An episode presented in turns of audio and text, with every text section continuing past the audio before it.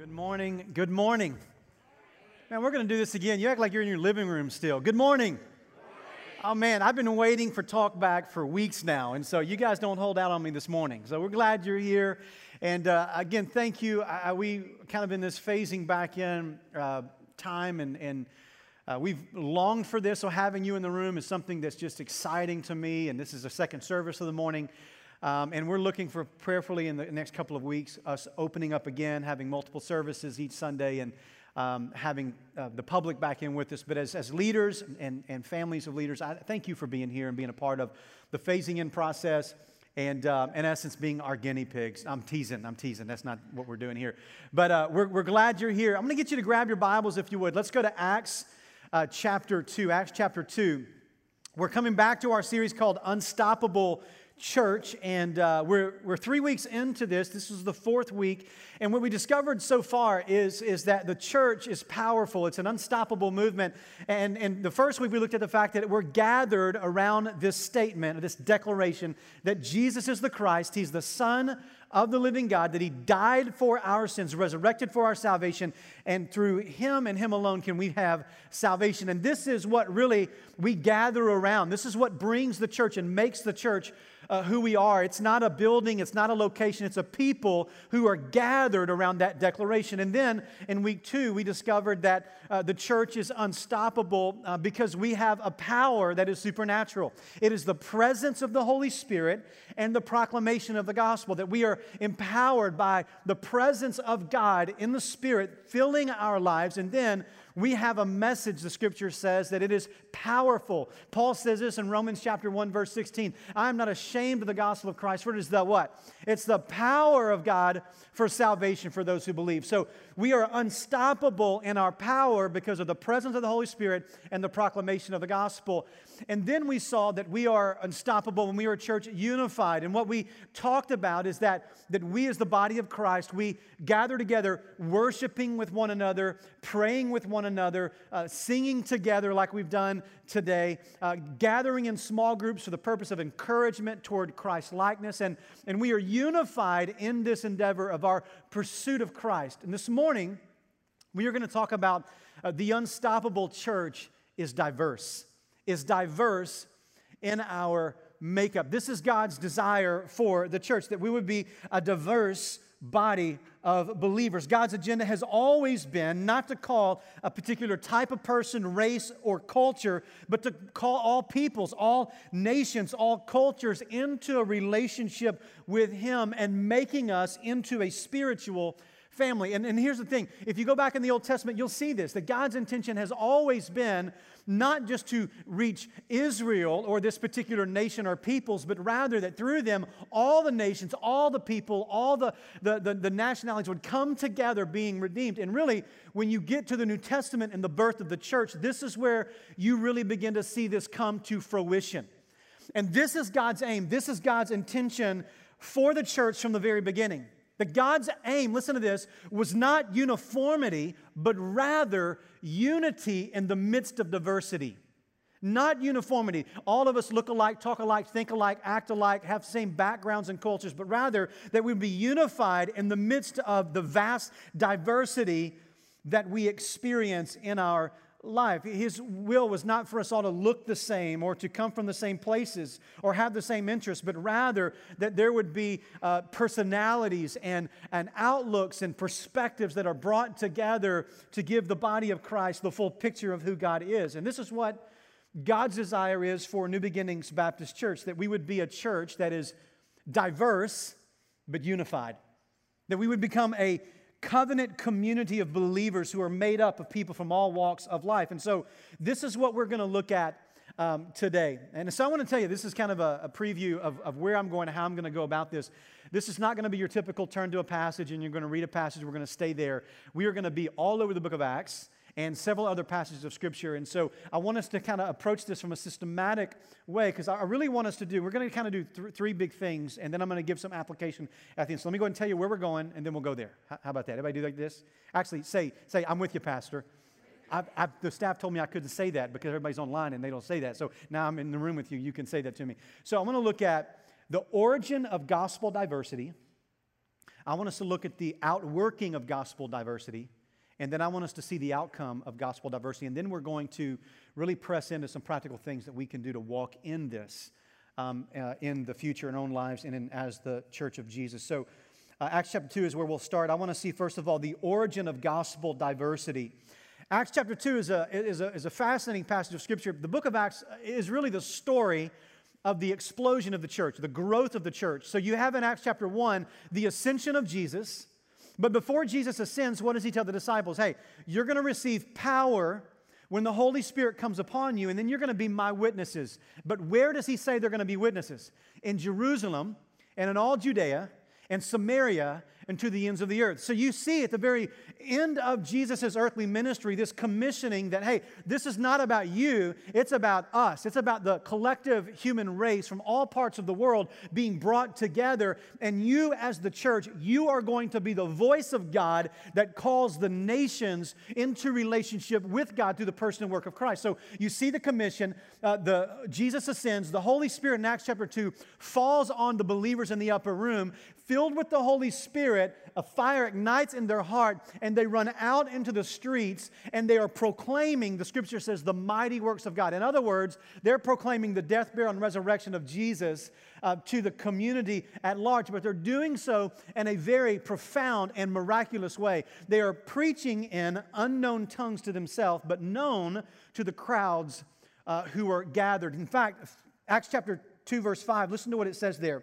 It says, Now, there were dwelling in Jerusalem Jews, listen to this, devout men, next phrase is massive for us, from every nation under heaven.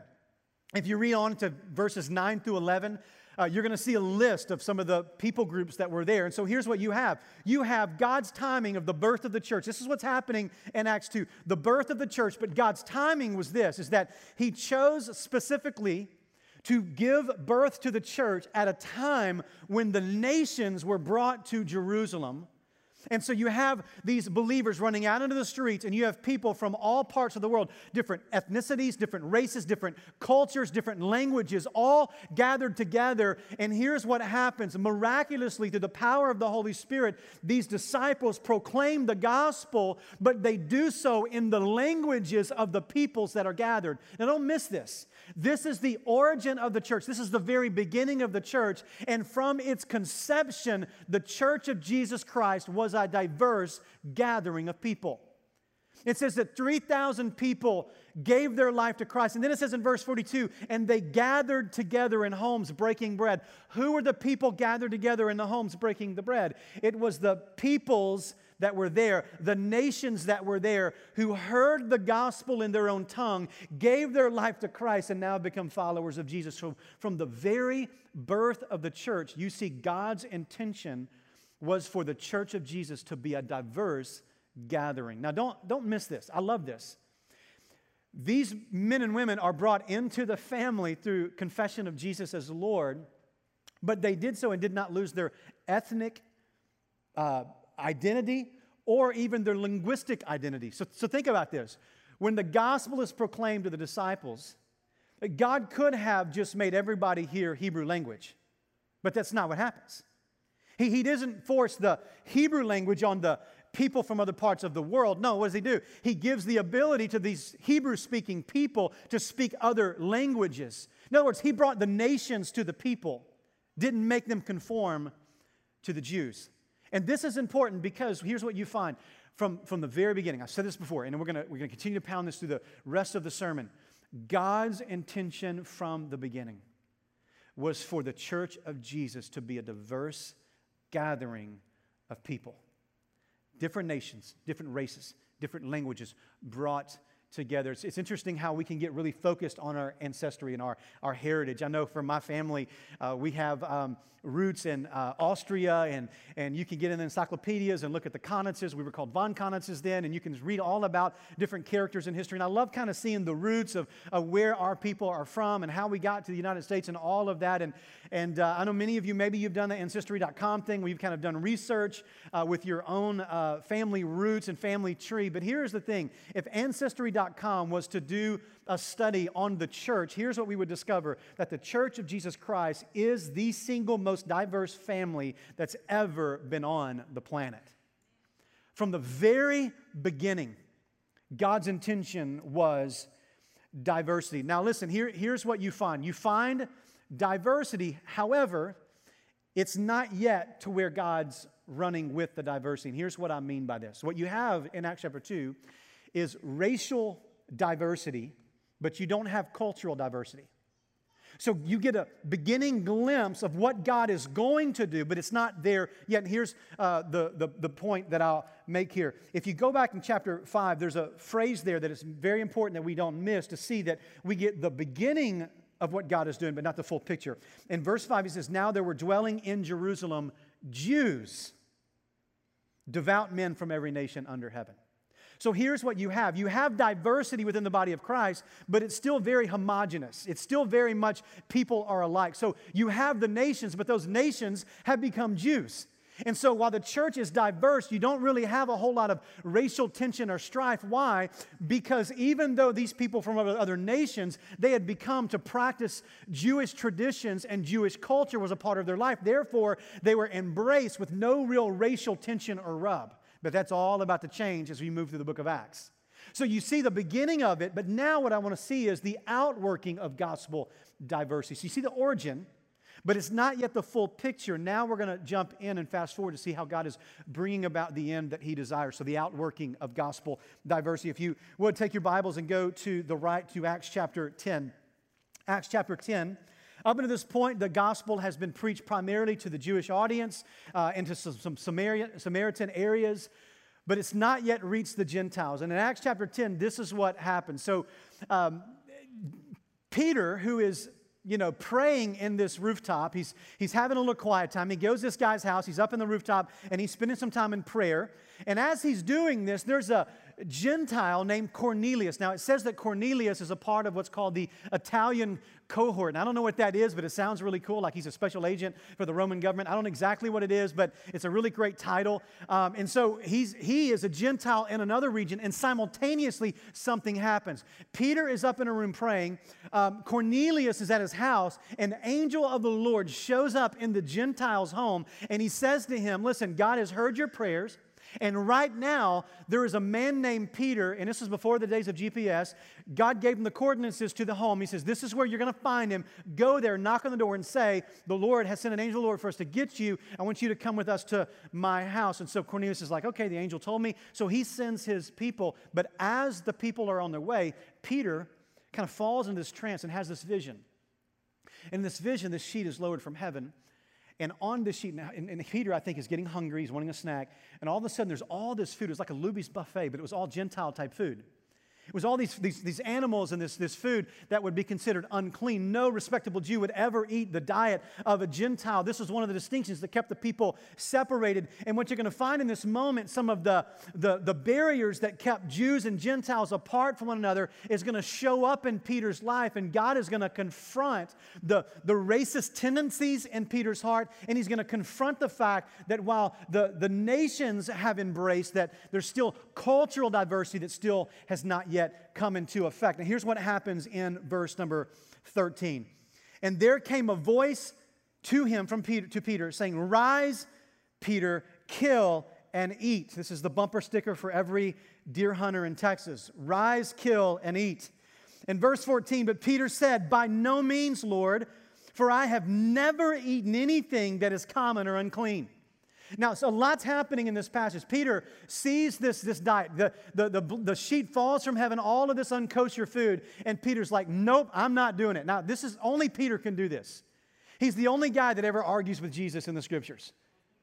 Right? You know what I'm talking about? Jesus is like, I'm going to go to Jerusalem. I want to die. No, you're not. And then Peter now is sitting there. He's wanting a snack. God says, okay, take and eat. And he's like, I'm not eating that, Jesus. That's nasty. That's unclean food.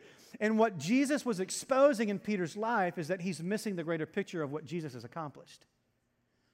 Peter's like, no, no, no, no, I'm not eating what is unclean because here's what no respectable Jew would have ever done. Listen, he would have never not only eaten the unclean food, but he would never have eaten the unclean food with the unclean people who made the food.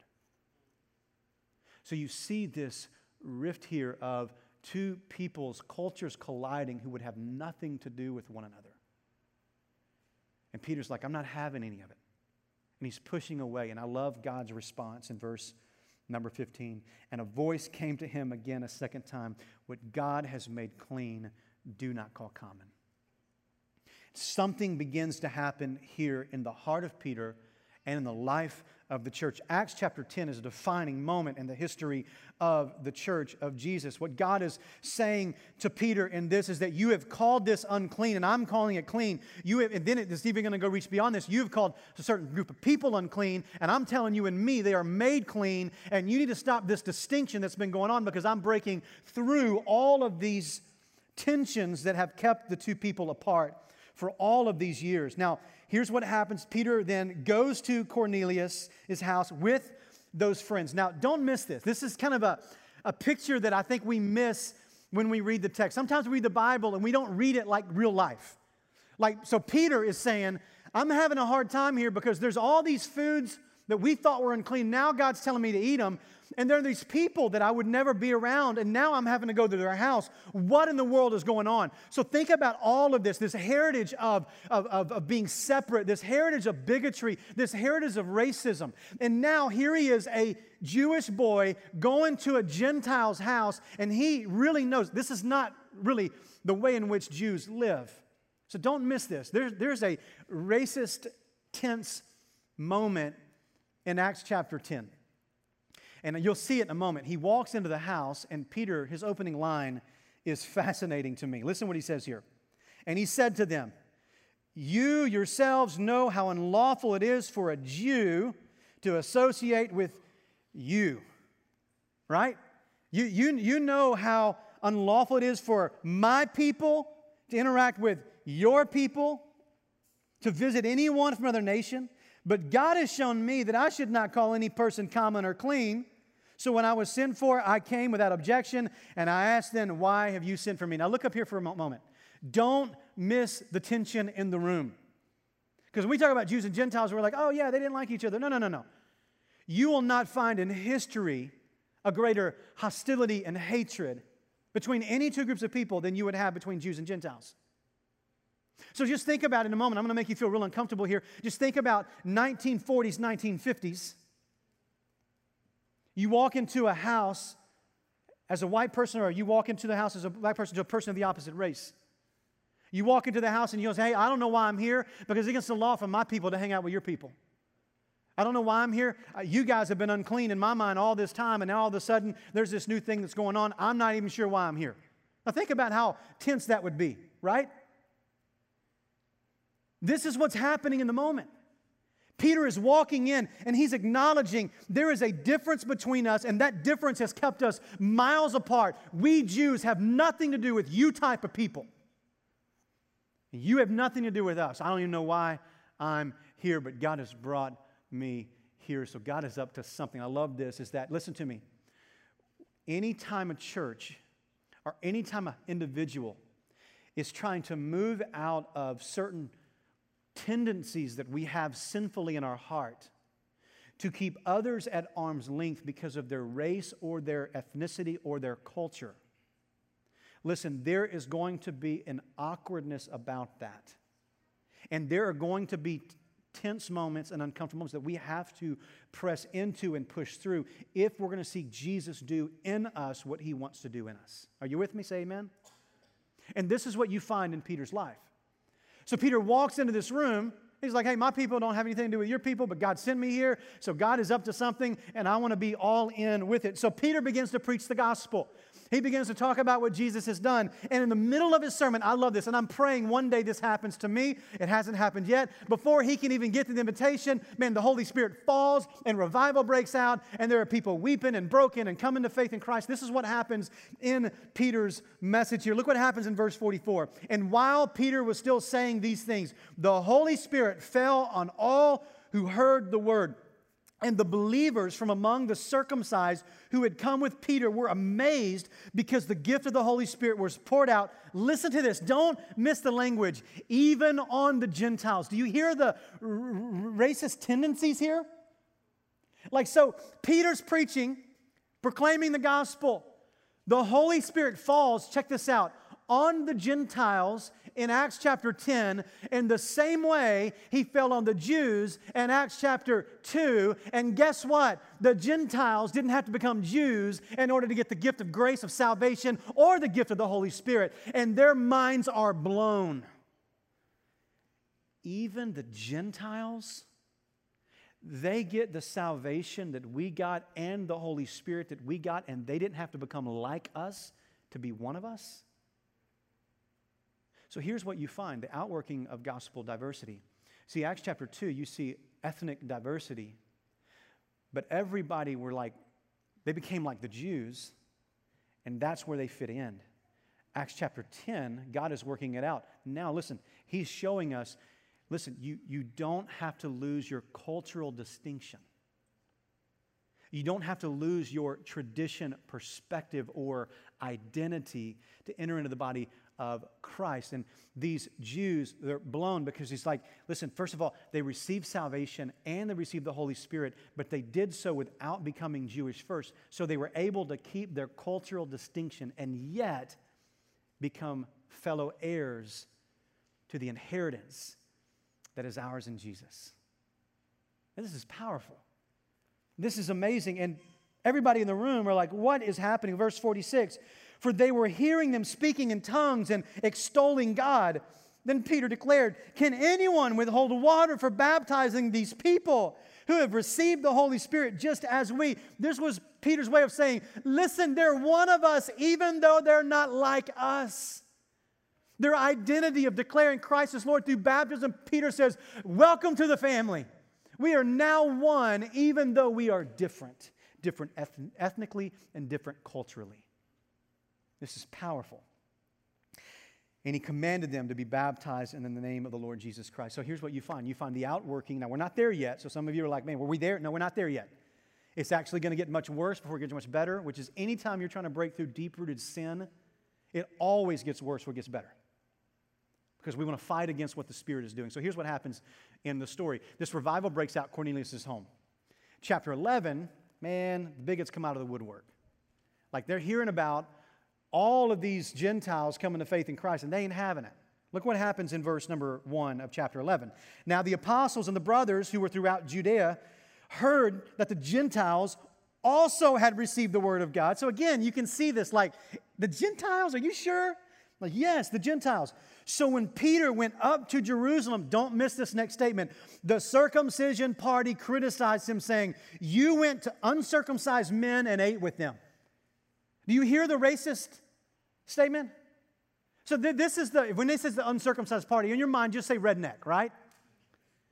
And so here he is back in Jerusalem celebrating what God has done, blowing their mind, breaking down the barriers that for hundreds of years have kept these two peoples apart. That now, even though they are ethnically and culturally diverse, we are brought into one family in Christ. And the rednecks show up and said, You ate with who? You, hang, you hung where?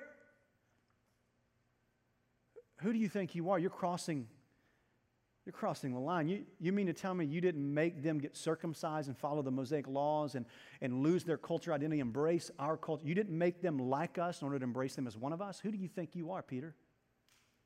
And this is a very tense moment. You can tell it's a tense moment. Let me tell you why.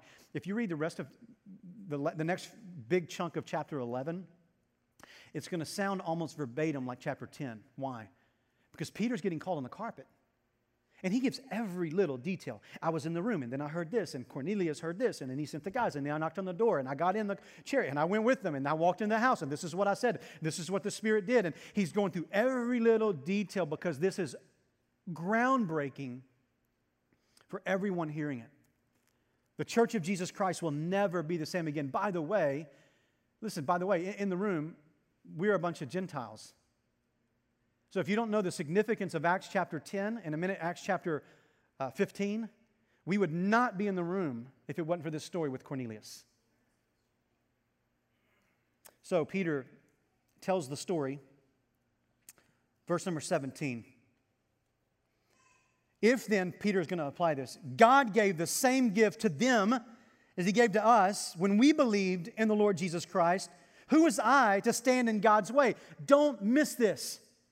Peter looks at the guys and says, this is what God did. And he goes through all the details and he says, Listen, and if God gave them the same gift of God's grace of salvation and the gift of the Holy Spirit in the same way that he gave it to us, in other words, if God embraced them where they were, if they became one of us without becoming uh, uh, like us, and God embraced them, then who am I to stand in the way of God? Listen to me.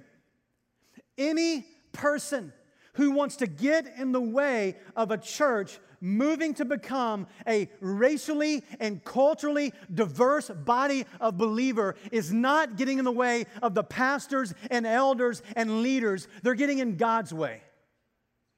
God's desire has always been culturally, racially, ethnically diverse, brought into one family. And Peter says, I ain't getting in God's way. You want to get in God's way? That's between you and God. Who is I to withhold and to keep them out if God is saying, Come on in? And this is what Peter does, and I love this. Verse 18 When they heard these things, they fell silent. No, where they had, this is just blowing their mind. And they glorified God, saying, Then to the Gentiles also God has granted repentance that leads to life. Now, some of you are like, Okay, are we there yet? Not yet. There's still some outworking that has to happen, and we see it. So, what happens next is this there's a massive revival in Antioch. Chapter 13 and chapter 14, Paul and Barnabas are sent on the first missionary journey. So now there is this all out explosion of Gentile converts. So now there's this, this massive revival happening among peoples who are not Jews. And Peter, I'm sorry, and Paul and Barnabas are preaching. People are coming to faith in Christ. They're being embraced into the church, and yet they don't lose their cultural identity and become Jews. Rather, in their identity, they embrace Christ and become brothers and sisters in Christ. Now, the bigots really come out of the woodwork. Acts chapter 15, verse 1. But some men came down from Judea and were teaching the brothers, unless you are circumcised according to the custom of Moses, you cannot be saved. Now, don't miss this. So now you've got these rednecks that have come in going into Gentile territory, and it specifically says they were teaching to the brothers. In other words, they were going to the believing Gentiles who did not lose their cultural or ethnic identity to become followers of Christ. And they're saying to them, if you really want to be a part of us, you've got to become like us. You've got to be circumcised. You've got to stop your way of eating, start eating our way. You must adopt not just our Jesus, you must adopt our culture. And if you want to be in, you got to do what we do and do it how we do it. And I love the next phrase. This is beautiful. Verse 2 and after paul and barnabas had no small dissension and debate with them. I love that. This is an all-out church fight after they had no small dissension. In other words, Paul says, I'm not having that. Barnabas says, I'm not having that. No, no, no. The, these brothers and sisters have come to faith in Christ. They received the gift of the Holy Spirit, baptized in His name. They are in the family. They do not have to become like us to be a part of us because God is the one that made them a part of us, and you're not going to put this burden on them. And Paul and Barnabas go toe to toe. And then it says this that Paul says, We're going to settle this once and for all. Verse number 15. I'm sorry, verse number uh, Number two, thank you. And after Paul and, and, uh, and, Barnabas had no small dissension and debate with them, Paul and Barnabas had some others who were appointed to go up to Jerusalem to the apostles and the elders about this question. Now, here's what we have here. Everybody, look up at me for a moment. Acts chapter 15 is historically one of the most significant events in church history. It's known as the Jerusalem Council. We are in this room today because of this meeting that we're looking at. I'm not going to read the, the, the account, I'm just going to tell you what happens. We're in this room today because of this. Rednecks show up. You got to become like us become one of us. Paul says, We're not having it. Let's get the boys together. Let's go to Jerusalem. Let's have it, this thing out with the apostles. Let's figure out what's really going on here. So they come together, and it says a group from the circumcised party, from the Pharisees, come in, um, and they said, No, no, no, no. These, these Gentiles must become Jewish if they're going to become Christian. If they're going to be part of the family, they're going to lose their culture identity and become just like us. They need to worship like us, approach God like us, eat like us, pray like us, think like us, become like us if they're going to be one of us. So, what you see is this climatic moment of, of tension. It's all good when Gentiles can come in, but they can play our music, sing our songs, do our deal, eat our food, all of those things. But we don't dare bring your culture into what we've got going on. You, you feel what's happening here? So the apostles get in the room, and Peter, James, Paul, and Barnabas, man, they throw down. And they, they go through what God has done and they walk through the scriptures. And there is this declaration made in that moment that Gentiles are in and they can keep their cultural identity and be in that we are a family. And What brings us together goes far beyond heritage, goes far beyond culture, goes far beyond any differences. And what, what makes us the, the, the body of Christ is not our culture identity, but our identity in Jesus. Therefore, we are one family, and we are not going to impose expectation that a person loses who they are to be embraced as a part of the family. And I love what Peter says. Peter says, Are you guys kidding me? You're saying they should follow the Mosaic law, they should be circumcised, follow all the traditions that we have put out. And he's like, man, we couldn't even do it. If for by grace we are saved through faith, and this is not of our own works, but is a gift of God, and, and not of our own doing, so that we can't boast about it. He says, listen, and I'll quote that verse maybe in my head better next time. Uh, he says, if that's how we're saved, then why in the world would you put expectations on someone else that we couldn't live up to? If it's Jesus, it's Jesus and they added no expectation. Here's what you have you have the outworking of gospel diversity. So the body of Christ is both ethnically diverse and culturally diverse. This is the rub in the American church. The American church, historically, has been segregated. Let me tell you why they've been segregated because of racism. Bottom line from the earliest days of American history, there was racial division, there was the mistreatment and oppression of people of different ethnicities and colors. It's not a pretty part of our history, but it's a part of our history. And so traditions began to form, which kept people from gathering together as God intended, but rather white churches, black churches, Hispanic churches, Asian churches, rather than the churches reflecting the community that they were in, you begin to see homogenous groups of people.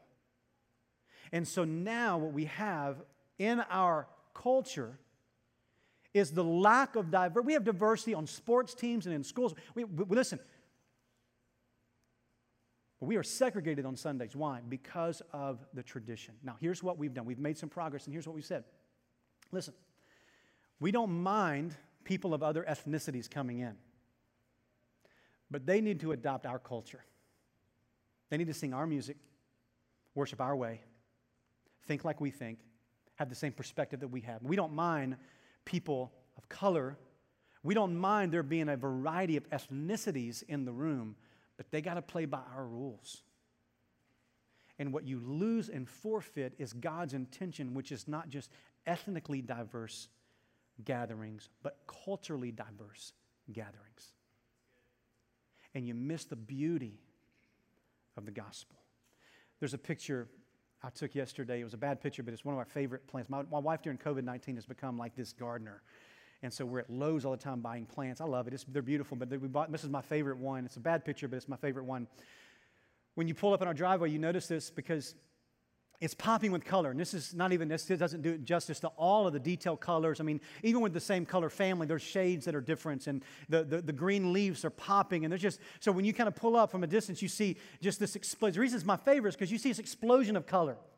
But the real reason it's my favorite is when you get closer to the plant, you'll recognize that it's not just the same flower that are different colors, but there's a variety of colors in the same flowers, and there are different types of flowers, different textures of plants, different types of leaves that are all put together. And the true beauty of that piece, that plant, that pot, is, is, is seen when you get up close and personal and you recognize, man, it's not just the color, but it's the texture. And what you see, when I look at that, I think, man, God is creative. Like God created. And you put all of this together that's different and different, not just in color, but in texture and size and, and, and, and its, its type, and you put it together and you see something beautiful and you just marvel and go, man, God is unbelievable. And listen, you don't get that response if it's just one single flower by itself. But it's the diversity that brings the beauty.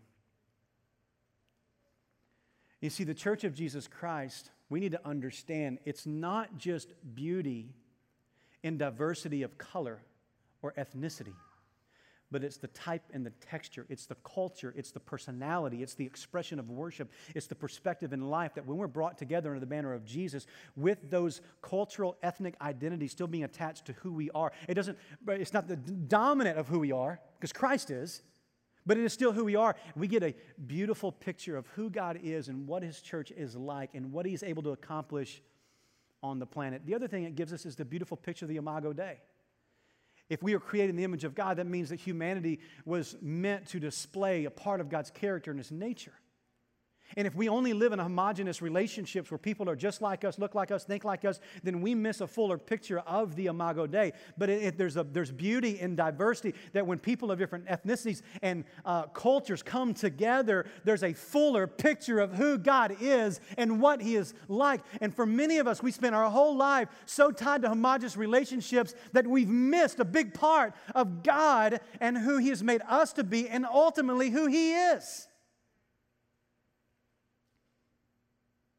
And you see them breaking into this the outworking of this gospel diversity.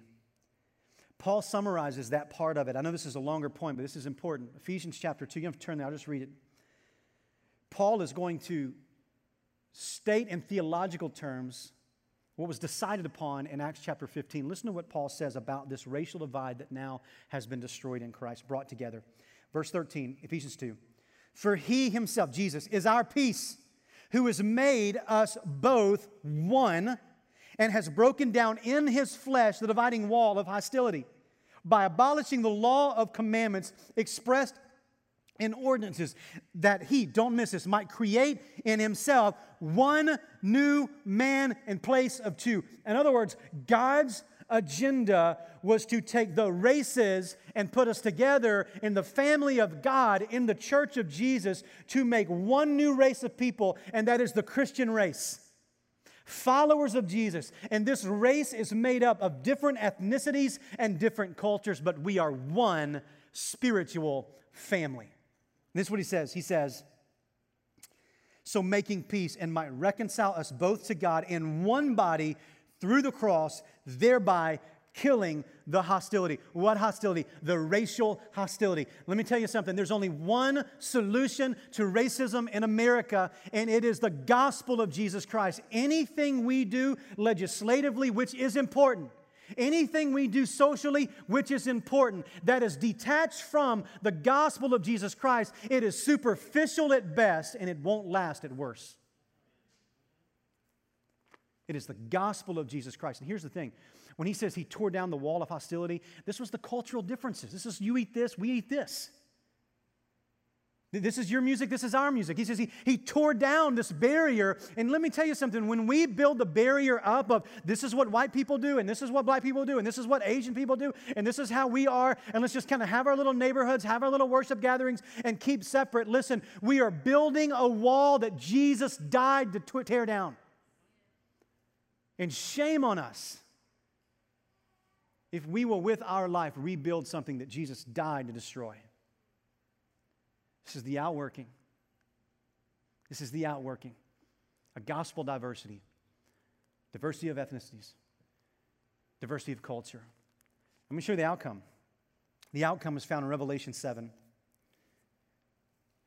John is having this vision of when all things are made new and all the peoples are gathered together, and John gets this glimpse of heaven, he gets this glimpse of what's waiting for us, what's coming our way. Revelation 7, verse 9. After this I looked, and behold, a great multitude that no one could number. Now, listen to the description he gives. This is him getting a glimpse into what's waiting for you and me. Listen to his description. From every nation, from all tribes and peoples and languages. Don't miss this. What John sees in heaven, the outcome of gospel diversity is this is that heaven is going to be made up not of one ethnic group or one culture or one language, but it will be the peoples and the cultures and the languages. Did you see what he says here? They were he describes it like this. They were all nations, right? That's races, right? And then all tribes, that's cultures. You do realize that, right? Like within each race, there's different cultures. Like just if you, whatever color you are, if you go up north out of the south, you're going to find that people that look like you aren't like you because they have different culture than you. Like I come from Arkansas, right? Y'all are just different in Texas. I just can tell you.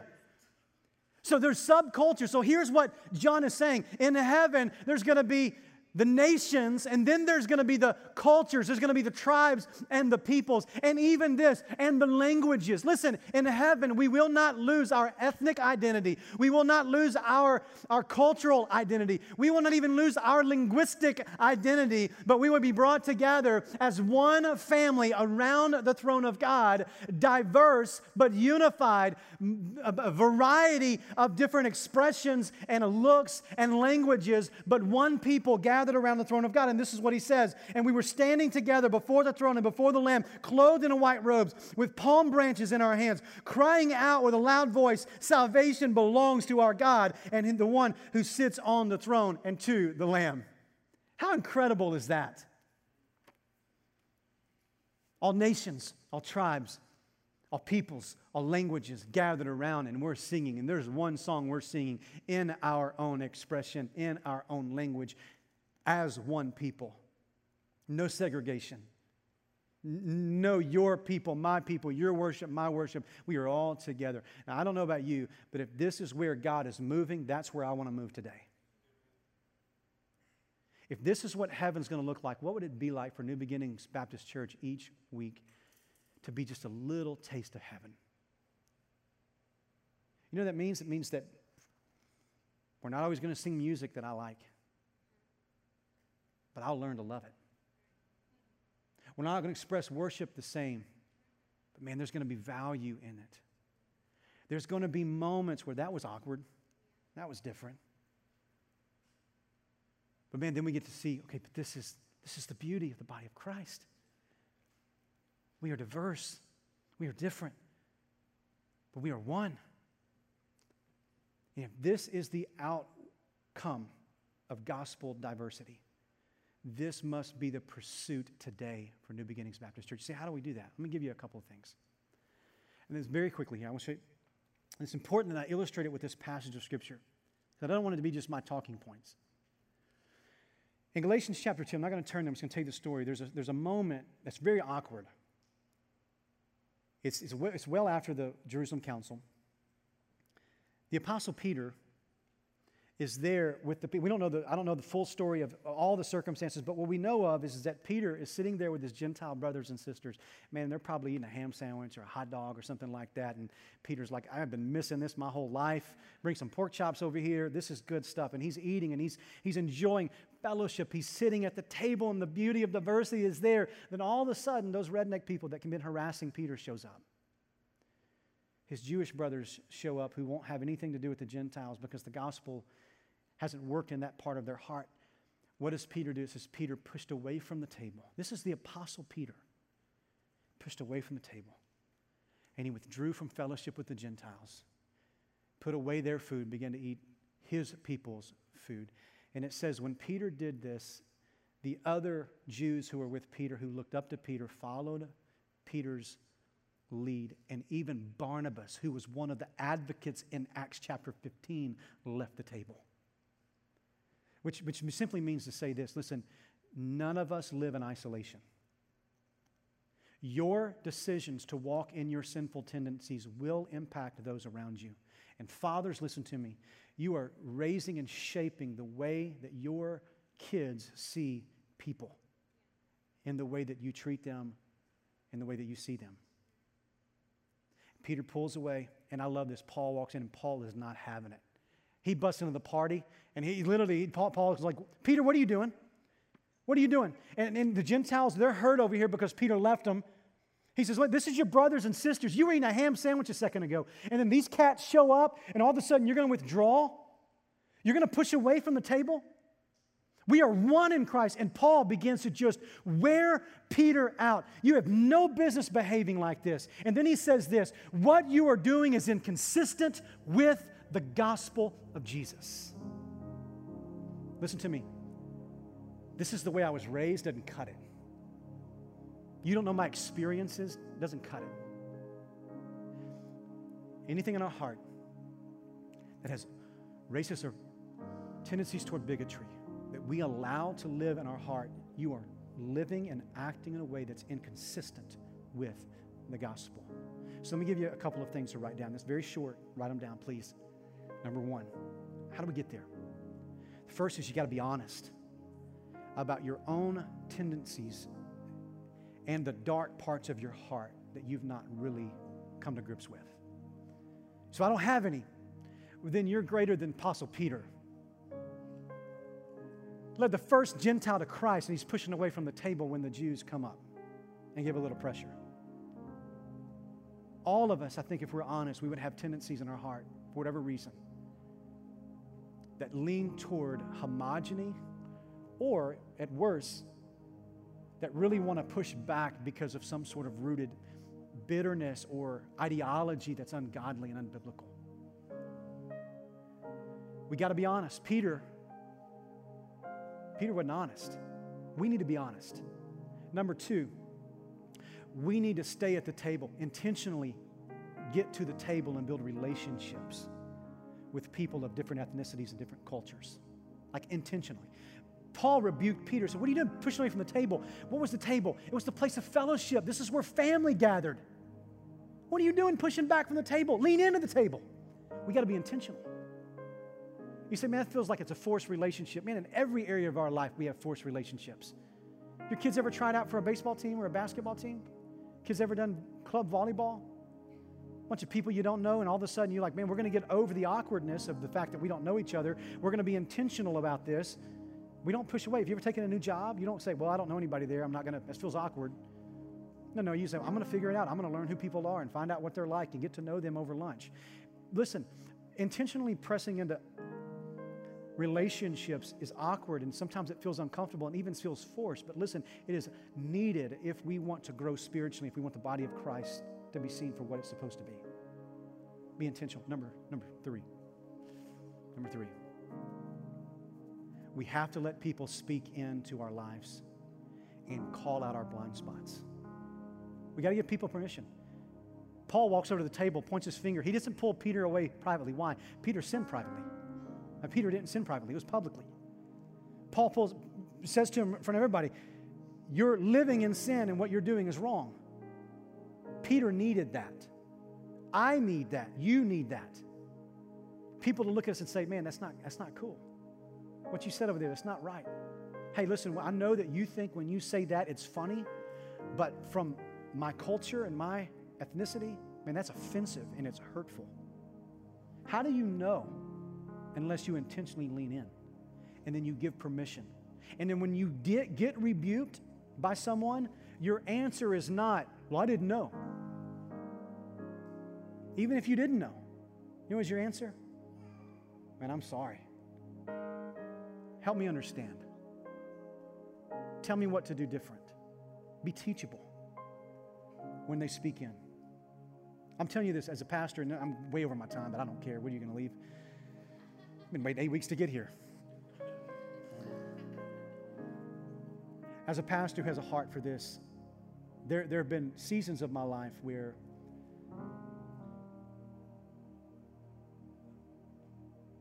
I've, I've only allowed the sensationalism of events and culture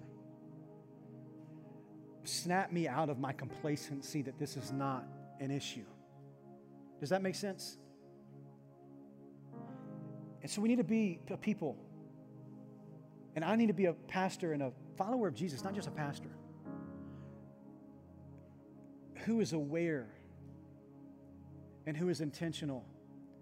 And I need people around me. And I know my tendency is because the Lord is doing a work in my heart just like He's doing it. it, it my tendency is just to let my shoulders down and kind of ignore the things that are around me that's going on. And that because I'm so immersed into my culture, that I'm not really aware until there's something big that happens. And so I'm just confessing to you as your pastor those three things honesty, intentionality, and openness. I need those things. You need those things. Right? What's the next phrase you think I'd say? We need those things. And I'm praying the Lord does this work. I love our country. I love a lot of our traditions. But there's a lot of what we've done I hate.